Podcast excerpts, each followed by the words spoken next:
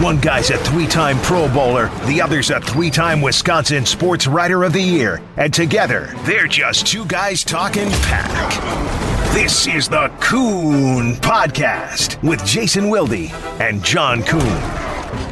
It is the John Kuhn Podcast. Have you ever started one of your shows without the patented Jason Wilde? It is. I am not a classically trained radio guy. Well, I mean, I feel like we've been on the radio enough. I feel like you start...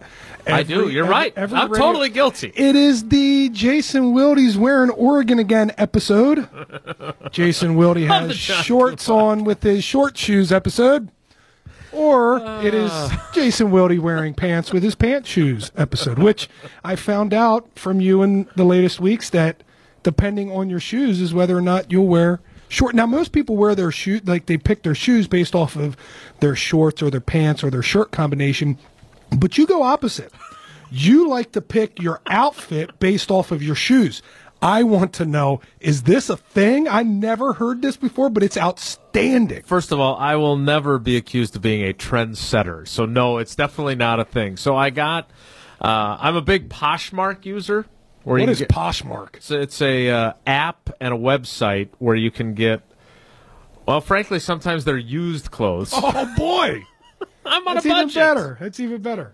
Uh, and a lot of times they're like, I have, I, I think there are those of us that gain weight or what have you that have items that they never have actually wore. The tags are still on them, and they're never going to fit you. You know, I hate that. It, it, now that you bring it up, I do have, I, right when I got done playing, I feel, I'm going to buy some nice pants, so I bought some nice pants, and unfortunately, I'm not the same physique I was when I was playing just, you know, a year and a half, two years ago, and now I'm now I keep telling myself, I'm not getting rid of these pants. Right. These are very They're nice like motivational. Pants. They're very nice pants. I'm going to get back to that spot, and I'm telling myself this. I'm thinking, how realistic is that? Like wow. now, I'm, I'm an everyday guy now. I'm just an everyday Joe, and now I'm With trying, a dad to, bod. trying to do non-everyday Joe things. What am I thinking? Uh,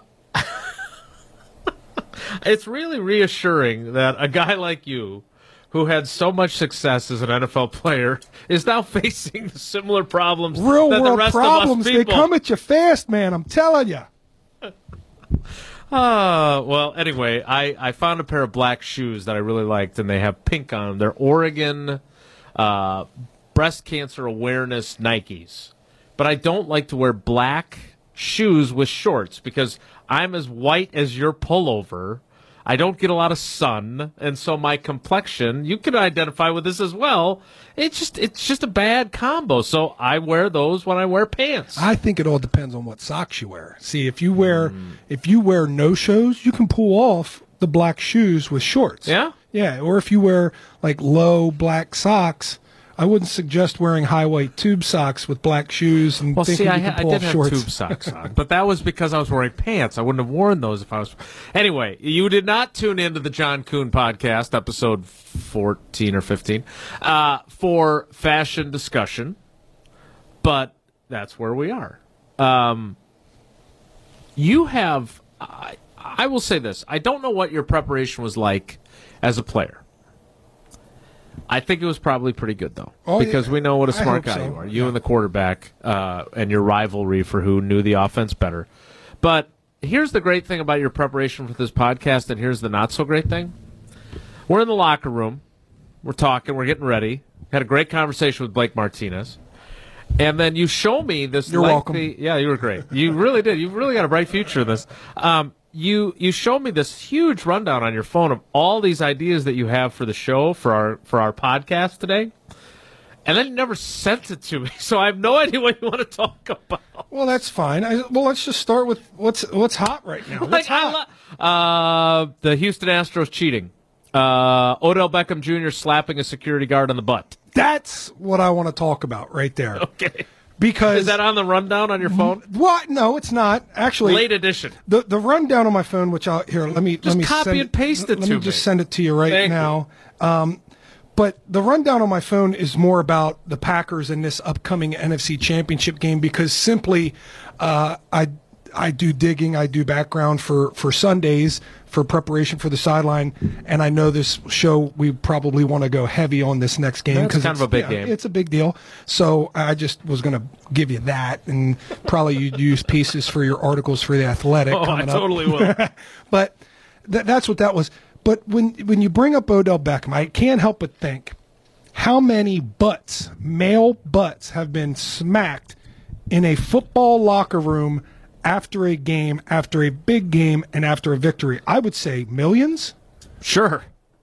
But I mean, I they're slapped after high school games. But I don't know if this one fits the fits the bill. I don't know if you can pull this one off. Now, we've all seen the video. He slaps a cop's butt. Security guard. Okay, security guard looking like a cop. Yeah. Slaps his butt and then does a little jig afterwards. And I get it. I get it. Okay. Odell is a big part of that program. You know, he's he is a face in the N F L. Has right. been since he entered the league with his one-handed catch right. against the Dallas Cowboys on Sunday Night Football, I think it was. And they love him. L S U, the kids that are there, they love him. But at some point in time, you got to realize, I might be doing more harm than good. You know, it's great to go to the national championship game. Heck, I was on the sideline for an Alabama-Clemson game, actually the last time Clemson lost at the Superdome, as a part of the Bama uh, friends and family. Really? Because I was there with Mark Ingram. So I understand how special it is for these kids, these athletes, and these great programs to see all these other great professional players. I'm not including myself. I'm I talking about Mark yeah. Ingram. Coming in the locker room before and after games and, and being a part of that that, that big win in in those big moments, the Final Four, the championship game and stuff. But at, at some point, it's like, man, I'm taking this opportunity to really be to really be a good figure here, to really, you know, make it more fun, more enjoyable, and show these kids how much I support them. And then I, I do something like this, and I think it hurts. I, I think it hurts them. Well, and, and remember, this situation unfolded after he was out there handing out wads of cash. That's the see. It's just and look, I'm not. I, I will say this now. Listen, now when I was in college, I will say this: my dad gave me a hundred dollars every time I scored a touchdown, just because he liked seeing me. I oh Shippensburg booster. Oh yeah.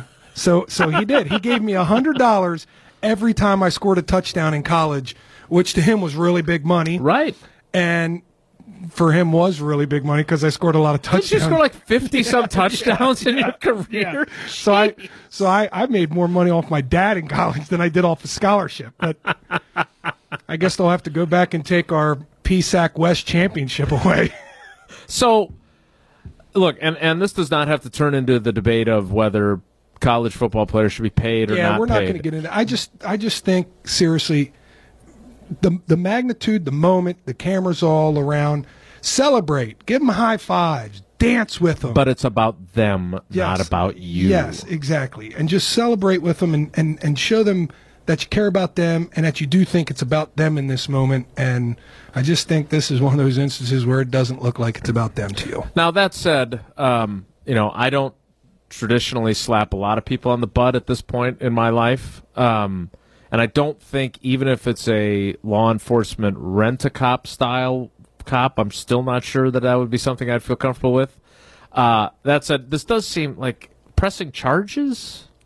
Like, the guy was clearly embarrassed, right? And he well, ended see, up on Twitter. Thing. That's my thing. So when you are a face and you are kind of a caricature, like, you know, he is. He is. And, and you do all these things, that's fine and dandy. Go ahead. If if, if you love yourself and, and you're comfortable in your own skin, I got no problem with you going out there because the only person you're going to hurt through all this is possibly yourself. Correct. When you're doing these things.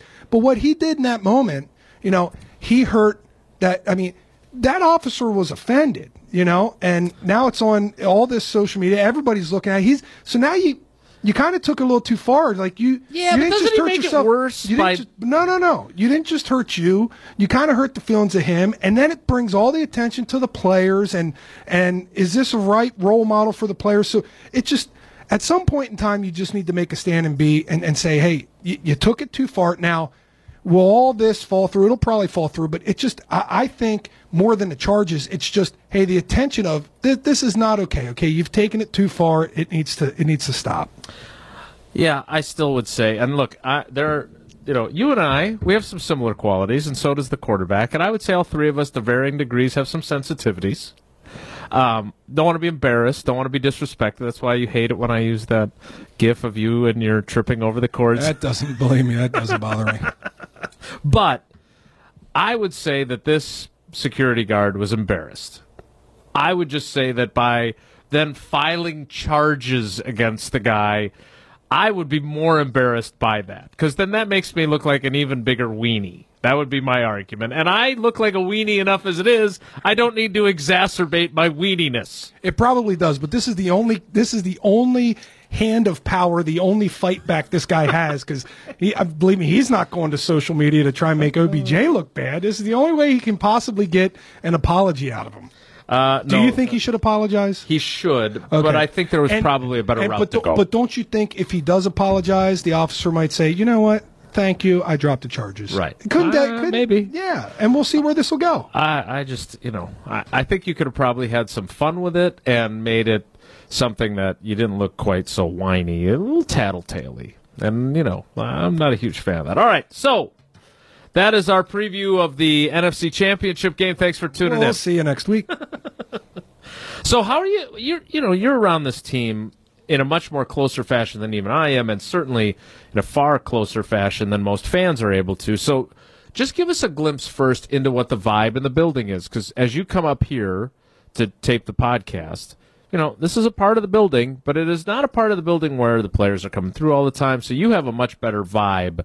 Being in the locker room, me personally, they seem like they're in a good place. Like, they're not tight. Yeah. They seem good. There's no doubt there. And we've talked on and on to the point where you get exhausted hearing about how this team shouldn't be thirteen and three and all these ugly wins and stuff like that. And I'm starting to see this team differently. I, and, and I hate to sound like a Nostradamus or anything. I'm starting to feel this sense of divine intervention Ooh. coming in, where you you see them win, and they win in different fashion every week. Somebody else makes a big play. This happens here. It's always a close game, and you just start to think, man, the way these dominoes are falling into place on how this team has gotten to where it's gotten, how can you not feel like they have a puncher's shot going out here against San Fran?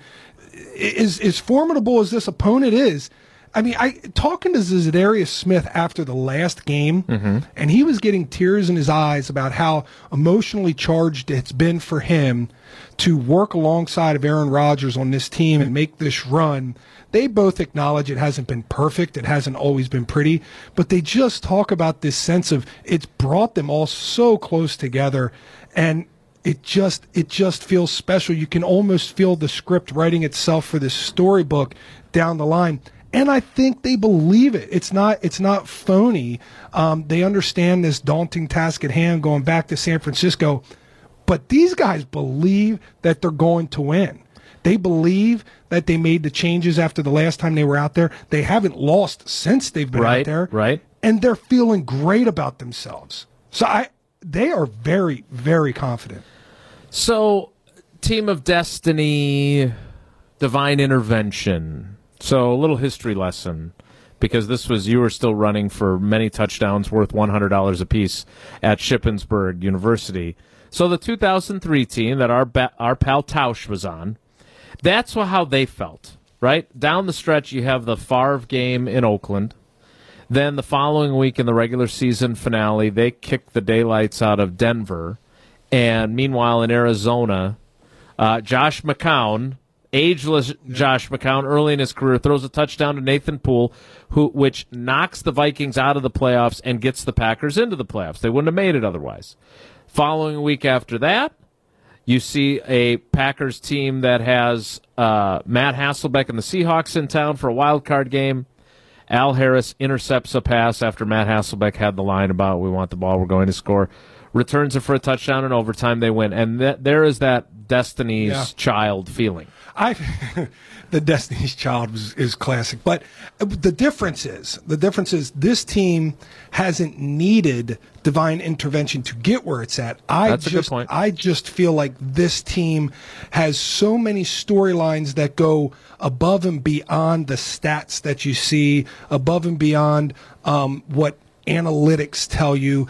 This this is almost like one of those David versus Goliath feels where it's nothing really makes sense on how this team should beat this other team, but that's the reason why it actually happens. It, to me, it's you can all the stories that'll be written after the Packers win this game, if they win this game, will be endless about it started here with this players only meeting. Right. It started here when they brought in this free agent and the, the you know the the personnel staff said you are brought here to bring back a championship. I mean, I have never in my life seen one man like Za'Darius Smith change an organization as fast as he has.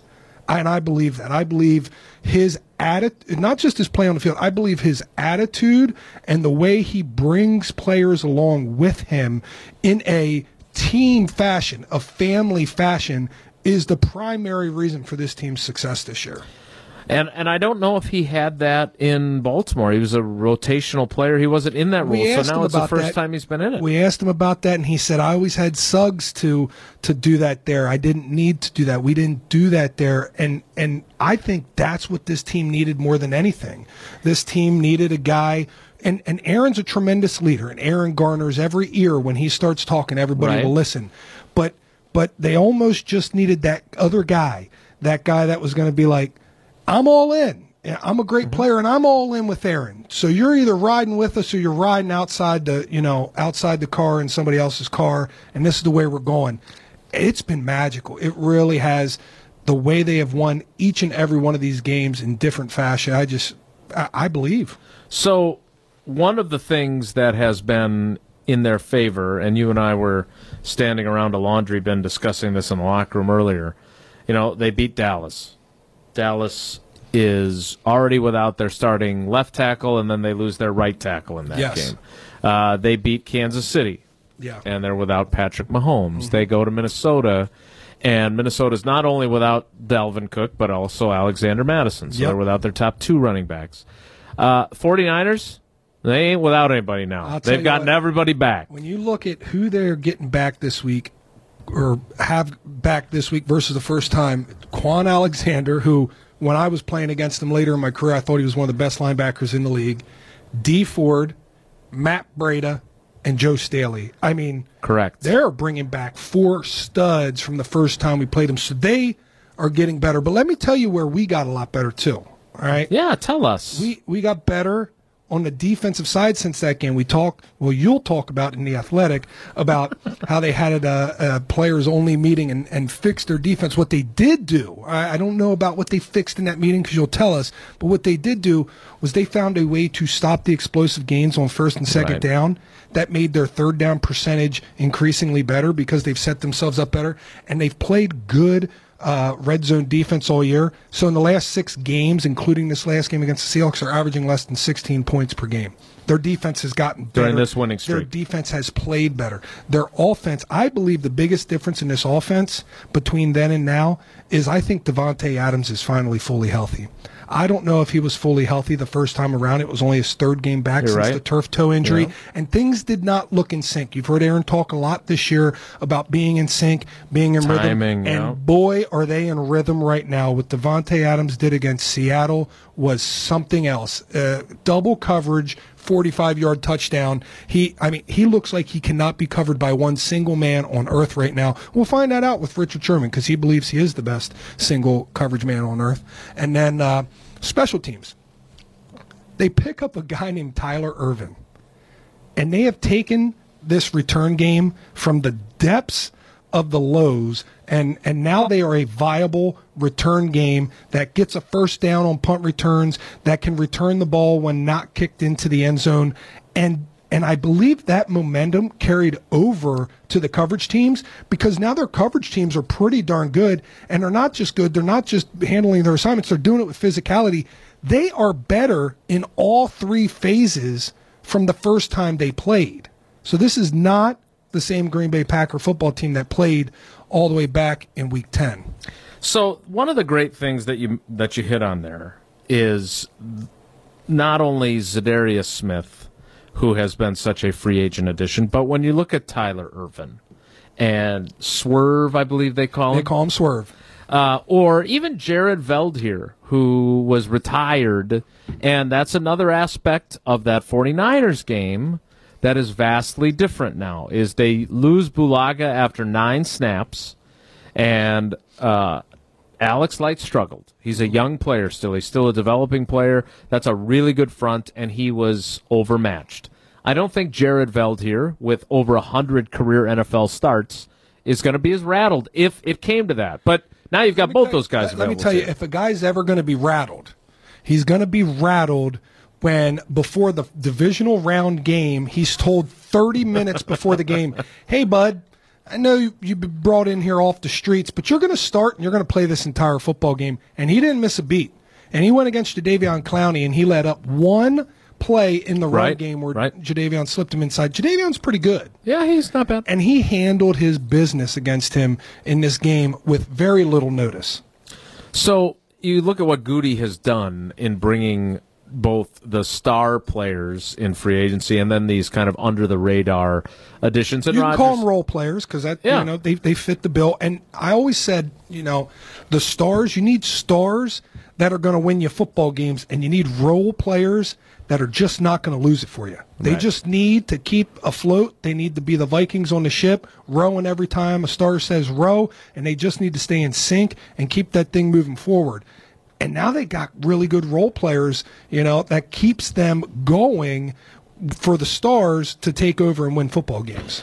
Well, I do appreciate you reading The Athletic because I wrote about that as well. And here's what's interesting about it. So I use Kyler Fackrell as the great example. Ten and a half sacks a year ago, one sack this year. He's well behind on the depth chart, the two Smiths. He plays about a third of the snaps he played last year. And yet he makes the play against Carolina, right, to make the tackle or make the play at the end of the game on Christian McCaffrey. He draws a holding penalty with a great rush against Kirk Cousins that wipes out a touchdown. Now, Kirk Cousins can't get that ball off if he isn't held, but if he doesn't get that rush, he doesn't need to be held, and then Kirk Cousins throws that, yeah. and it's twenty-three seventeen. Is that hard for players to do? Because you did it. Uh, I would say no. I, I would say guys that are comfortable with their spots, guys that realize I am that role player, they thrive in those moments. You know, you, you get much little time at the table to eat, so you got to eat as much as you can while you're sitting there, and you got to eat it as fast as you can. You only get ten. Like the fifteen, Nathan's hot dog contest. You got ten, fifteen minutes at the table. Eat up as much as you got. You got ten, fifteen plays in a game.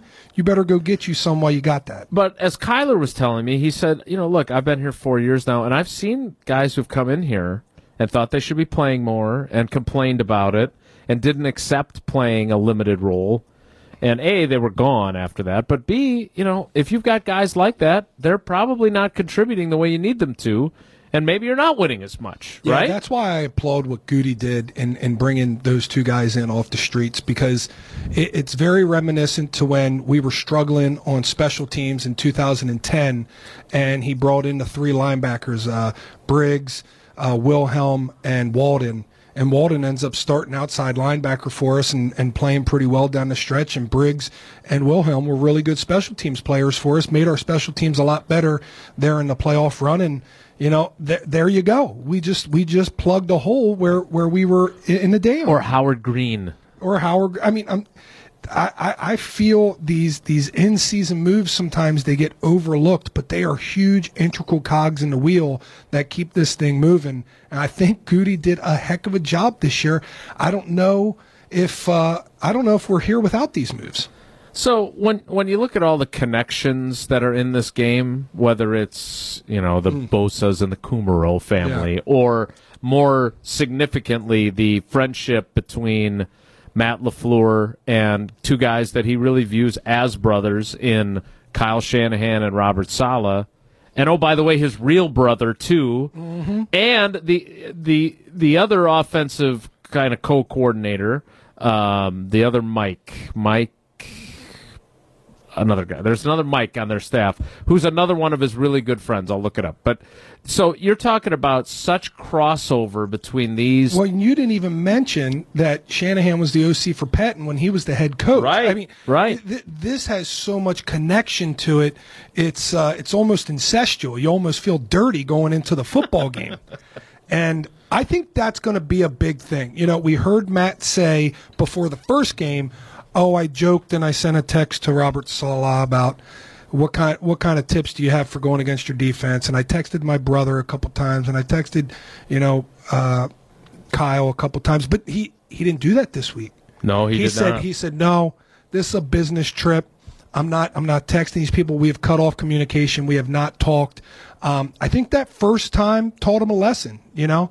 You go out there, and, and I saw them before the game. They were all taking pictures on the field. He was taking pictures with his brother. Their families were out there. A couple of the other coaches came over and took pictures.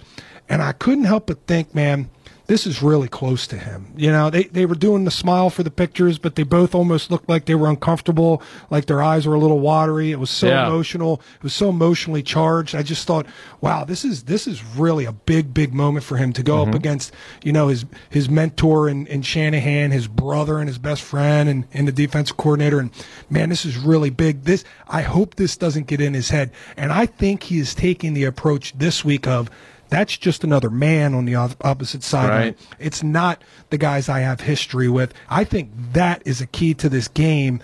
Um, when they get into it and they start calling plays back and forth and battling and going blow for blow, how does Matt uh, respond to that? It, does he just react the X's and O's on the paper, how he sees these pictures, and is he able to rebound and respond like that? Or does he ever think in his head, oh, man, they're over there doing it again. I know this is how they do it. And, right. and, and, and that the human side to this is real, and I think he's taken the right approach this week and uh, so far leading up to the game. And if that can translate into the game and how he calls plays and, and how he prepares for it, we, we could be looking at a pretty special thing coming Sunday. Mike McDaniel is the other assistant, their run game coordinator on offense, who's a good friend of his as well. All right, so one of the things that he acknowledged, and we heard Devontae talk about this earlier in the week, not such a great game plan the first time around.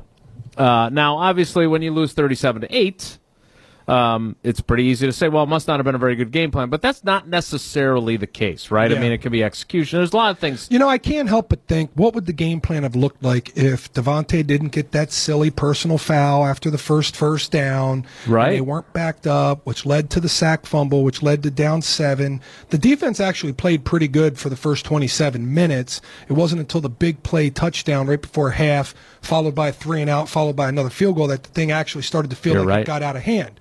So I think the I, I don't know if the game plan was that bad. Let's say Devontae doesn't get that penalty and they do stall at midfield and they punt the ball deep into uh, Niner territory. We could be talking about a whole different start of this game. You're right. I, I think the start of the game is huge. I think the start of the game is very huge. Now, let's just talk about the game plan a minute since you brought it up. Now, these guys know each other's game plan very well.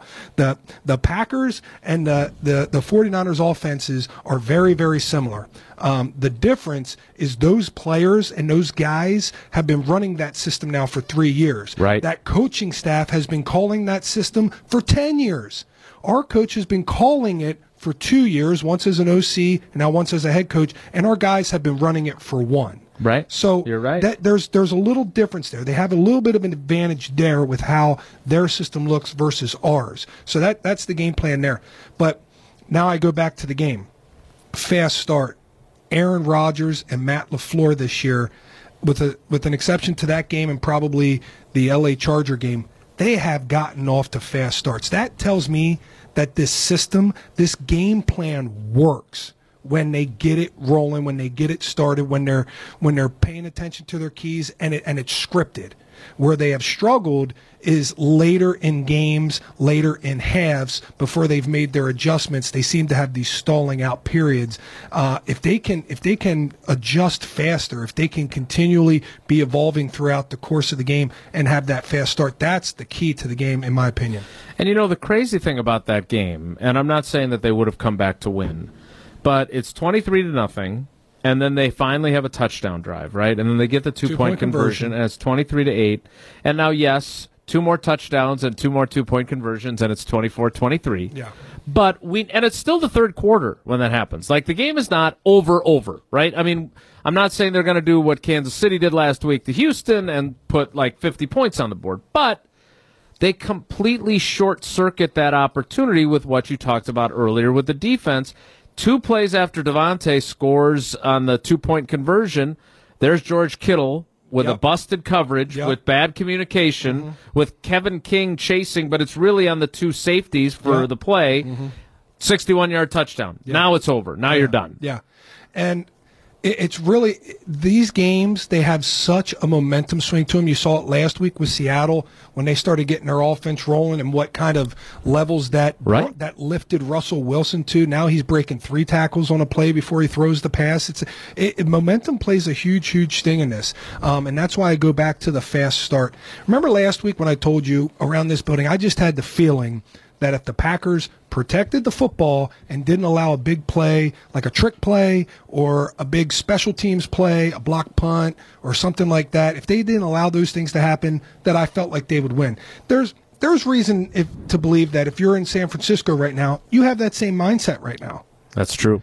And if the Packers can go out early in this ball game and get a turnover or get a big special teams play or, heck, make a huge explosive play on offense for a touchdown, and they can jump out there, that pressure will completely flip to the San Francisco sideline for those guys, and they'll think, oh, man, now now we got the pressure on us. And I think that's the momentum that the Green Bay Packers can use in their favor coming in here as the underdogs. So if if you're saying that they need to make those plays, do they have to do them in – unexpected ways? Like, do they have? I'm not saying that they should do a uh, end around reverse throwback to Aaron Rodgers. Although apparently everybody likes to throw the ball to the quarterback lately. Yeah. Um, but what?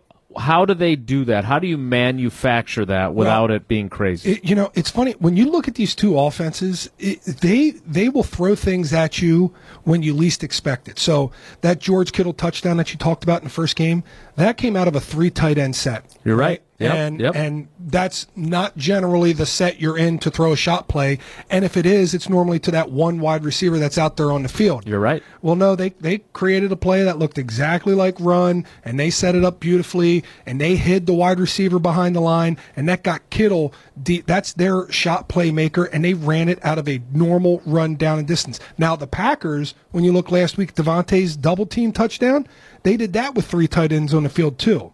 Yeah. So there are ways that you can create big plays in unexpected moments. Also, big games. This is th th these are the playoffs now. This is normally when you see the reverse pass, when you see uh, Philly special, the Philly special.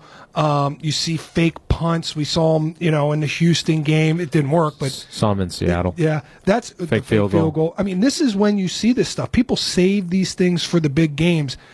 Just keep in mind now, Emmanuel Sanders has thrown a touchdown pass already this year. Okay, so th th there are trick plays to be had on both sides of the ball.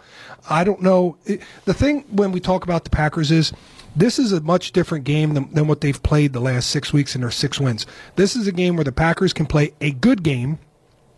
Not a great. If they they could play a very good game here and still end up losing if they don't create some opportunities. So how do you look? You obviously want to get takeaways. Jimmy G. I think there's been some measure of. He will throw the pill up now. Right. He will throw the pill up. And there seems to be for my, for Kyle Shanahan a little bit of a. Uh, I love my guy. I don't always trust my guy. You know, a lot of people say that, and it's. It, I would love to to be a fly on the wall when he's just creating game plans with his coaches to find out if that's really the case. But you have some merit in what you're saying. And last week after he threw the interception, right. they ran the ball thirteen times in a row. With, with success. With success. I mean, that helps. But, he, I mean, he went back to just leaning on the run game. My scouting report on Jimmy G is this. He will take chances. He will throw the ball up. And he loves to throw the ball up across the middle. He loves that ball between the hashes in the middle of the field. I think we have to play zone, keep everything in front of us. Don't don't try and match up man on these guys that much because George Kittle, he's a matchup nightmare. And if you go and throw your best coverage guy on him like a corner, you know, which which teams have done in the past. Now you're talking about a second-round draft pick who's starting to come into his own form in Deebo Samuel, who's just looking like a stud, and yeah. Emmanuel Sanders, the guy that the great Mark Tauscher wanted to trade for. Ooh, he sure did. Now you got those two guys. That, so I, I don't know if this is a game that you want. I don't know if it's the track meet you want to go running with these horses in. I think you want to play zone, make Jimmy G make the reads. We've proven that we have had a pretty successful pass rush, even when we don't make sacks, mm-hmm. the pressures and the quarterback hits. I think he feels that. I think he'll throw the ball and give it to us. So what about on the flip side for the Packers offense? Because this is a front four that can generate pressure. We talked a little bit about Bulaga's injury the last time and how different they are when they have him in the lineup. But it would seem to me to be a defense that will be very difficult to find holes in, with one maybe glaring exception. Yeah. And that's the corner opposite of of. Of Richard Sherman's, Witherspoon. Yeah, when you when you look at it, Witherspoon was the guy. He's he's pretty much started all year, with an exception to when he got injured. And I can't speak for him at the beginning of the year, the first three games before he got injured. Um, but but since he had that injury, he has not quite been the same. You know, he, he actually played pretty decent against us, but he hasn't been the same for the second half of the year, to the point where the biggest drive of the biggest game of their season, the last regular season game against Seattle, they they benched him for the last drive of that game against Seattle. And then that leads into their divisional round game, where he starts again. I mean, right. They're trying to make him the guy because he's got great length and he's got great athletic ability. But they target, Kirk Cousins targets him early in the game. First two drives, he goes three for three for seventy yards, a pass interference, and a touchdown against him. They yank him. Right. And, and what's worse than that is right. when he when he let up the touchdown, before he even got benched, he put his head down and he walked to the sideline, and he knew it was his time to be yanked. So, so now they have a guy who is more than likely going to be starting out there, and and that guy's name is eluding me right now, but he's he's going to be out there starting. This guy doesn't. He's never started an N F L game in his life, and now he's going to start the N F C Championship game. That, to me, is who you attack, you know. And if you have success against him, I hope they throw in Witherspoon, because there's no way he has any type of confidence left trying to trying to match up against wide receivers on, on that end. So I would I would attack opposite of Richard Sherman. To me, when you look at that defense, that is probably the only weak spot that they have, and they play that thirty-three buzz defense. It helps that we played that last week against Seattle. I asked Devontae about that. He says, man, they're, they're different animals. You know, this isn't that Seattle defense, which I acknowledge, but he also said, hey, being able to face the same type of defense, that same cover three, we know what uh, our reads are going to look like. We know what our post-snap reads are going to be, and uh, and, and They they feel much more comfortable doing that in this game uh, because they had just faced that last week. Emmanuel Mosley. Emmanuel Mosley, that's the one. So if you have a, a crisis of confidence like that guy's had in Witherspoon, if you're a coach, do you give him another try? Well, that's why I mean, like, I don't how do you so. What do you do I, there? I don't think there's any way he starts in this game. Like th- this game's too big. I'd be very surprised if they mark. And you hope him. The other guy can handle the job. You hope the other guy can handle the job. Like I said, this is that guy's first time starting in a National Football League. It's in the N F C Championship game. It's kind of a big deal. Everybody says, you know, he's his he's scrappy, he's tough. You know, that sounds like a pass interference to me. Right. And you can form you can formate the uh, the the offense so that you get Devontae Adams on that side, and you can get three receivers on it. They don't flip. Richard well, that's Sherman's, what I wanted to Richard ask you Richard Sherman's going to play his side, and I know we talked about not being afraid of Richard Sherman. I don't go near him in this game. I'm staying on the left side of the that offense. That went so well in the two thousand fourteen opener. I'm st- I don't care. I'm staying away from Richard Sherman. I'm staying at the left side of this defense. That's that's what I'm targeting, and I'm going to mix it up with the run game. So if you're, though, trying to scheme up uh, a, a plan for Devontae to get him open, because, look, the 49ers are a bunch of smart people. You don't even have to be that smart after what Devontae Adams did last week against Seattle. But but at you the end cannot of the day, let him Jason, beat you again. Jason, the end of the day, it's about the players. It's about the players. It, it, and, and Devontae Adams, you, you're not covering him. He, the Seattle Seahawks couldn't double team him and, and stop him. Correct. It's it, it always comes down to the players at the end of the day. And there's there's a spot where if we put Devontae Adams over there, they're not covering him.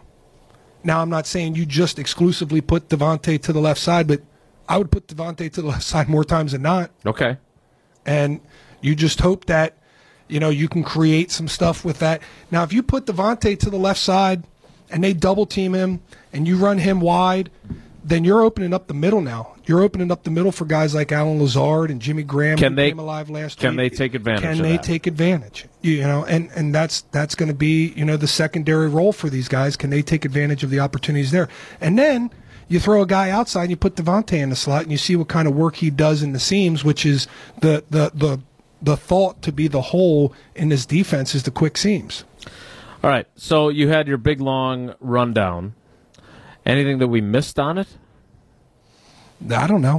What did, what do you think? Well, I, it was long. It was. I mean, it took a lot of scrolling in my iMessages. I, I here's the deal. I, I broke down this game a lot, and uh, I, I watched a lot of film on San Francisco. I watched a lot of film on us, and I do think we are a better team than the first game around. I do think top to bottom their roster is better than ours. Right. But but they're in the third year of their system. But I but I go back to saying that.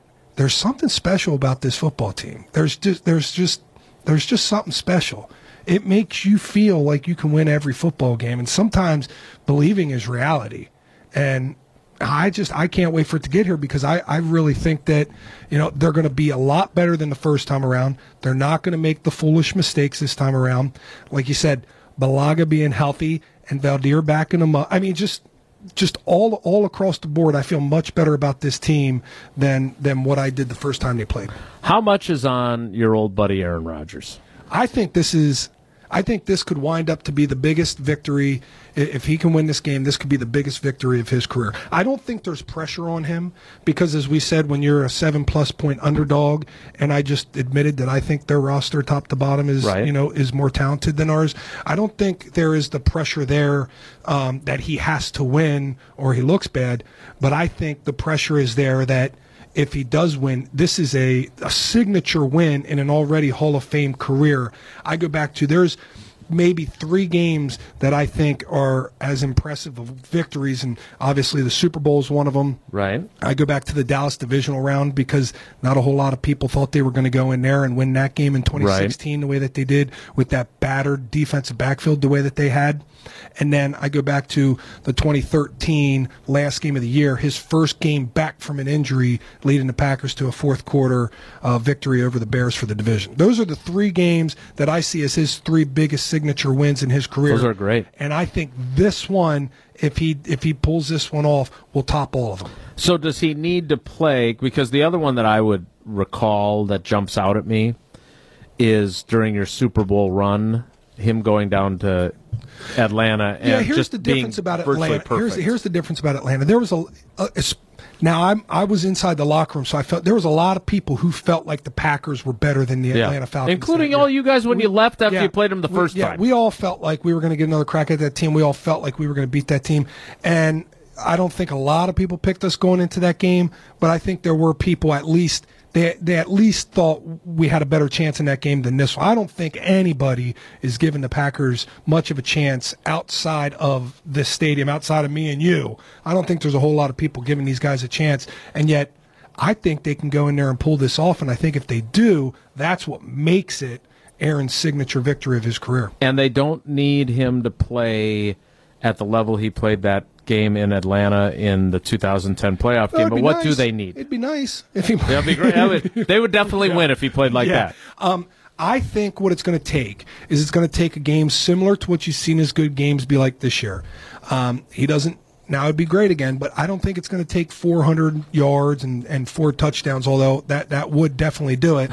I think it's going to take when it is when it is time for him to make the play, that he does make the play. Like he did with Seattle. Like he did with Seattle. It's it's you that Detroit Lion, it can't look like the first half of the Detroit Lion game. It needs to look like the second half of the Detroit Lion game, and it needs to look like that every time his number's called, every time he, it's his turn to make the play, which will be twenty-five to thirty times this game, right. he needs to make that play. on. And, and sometimes the right play is just a quick check down for five yards. You're right, and that is one thing he's talked a lot about. All right, so a week from today, we will sit down for another episode of the John Kuhn podcast, and we'll either be wrapping up the season or we'll be talking about how they're in there the the midweek, the, the middle week between the conference championship games and heading to Miami. And if we're in that if we're in that situation, you yourself will start admitting that divine intervention has played a part yeah. in this magical season. I think they have been magical. I think I agree with the roster points. I think they're going to lose a close game. I, I now I will not I will say this. I will not be shocked if they win. And and, and you would not be shocked if they win. I would not be win, shocked if they win. But me and you will both say this. The importance of even just a close loss will will will mean everything to this organization going into next season, I believe. I, I think you can talk about um, a, a good loss, and this wouldn't be, I mean, you, you, you're here now. You right. want you're to here win. to win, right. But if they compete and they battle and this goes down to the wire, I can see this team next year being, from the start, out the gates, one of the teams to beat in the N F L, one of the favorites right. for a Super Bowl run going into twenty twenty. We will see what we're doing next week. That is the John Kuhn podcast for this week. Packers forty-niners on Sunday for a trip to the Super Bowl. We'll talk about it next week. Thanks for listening.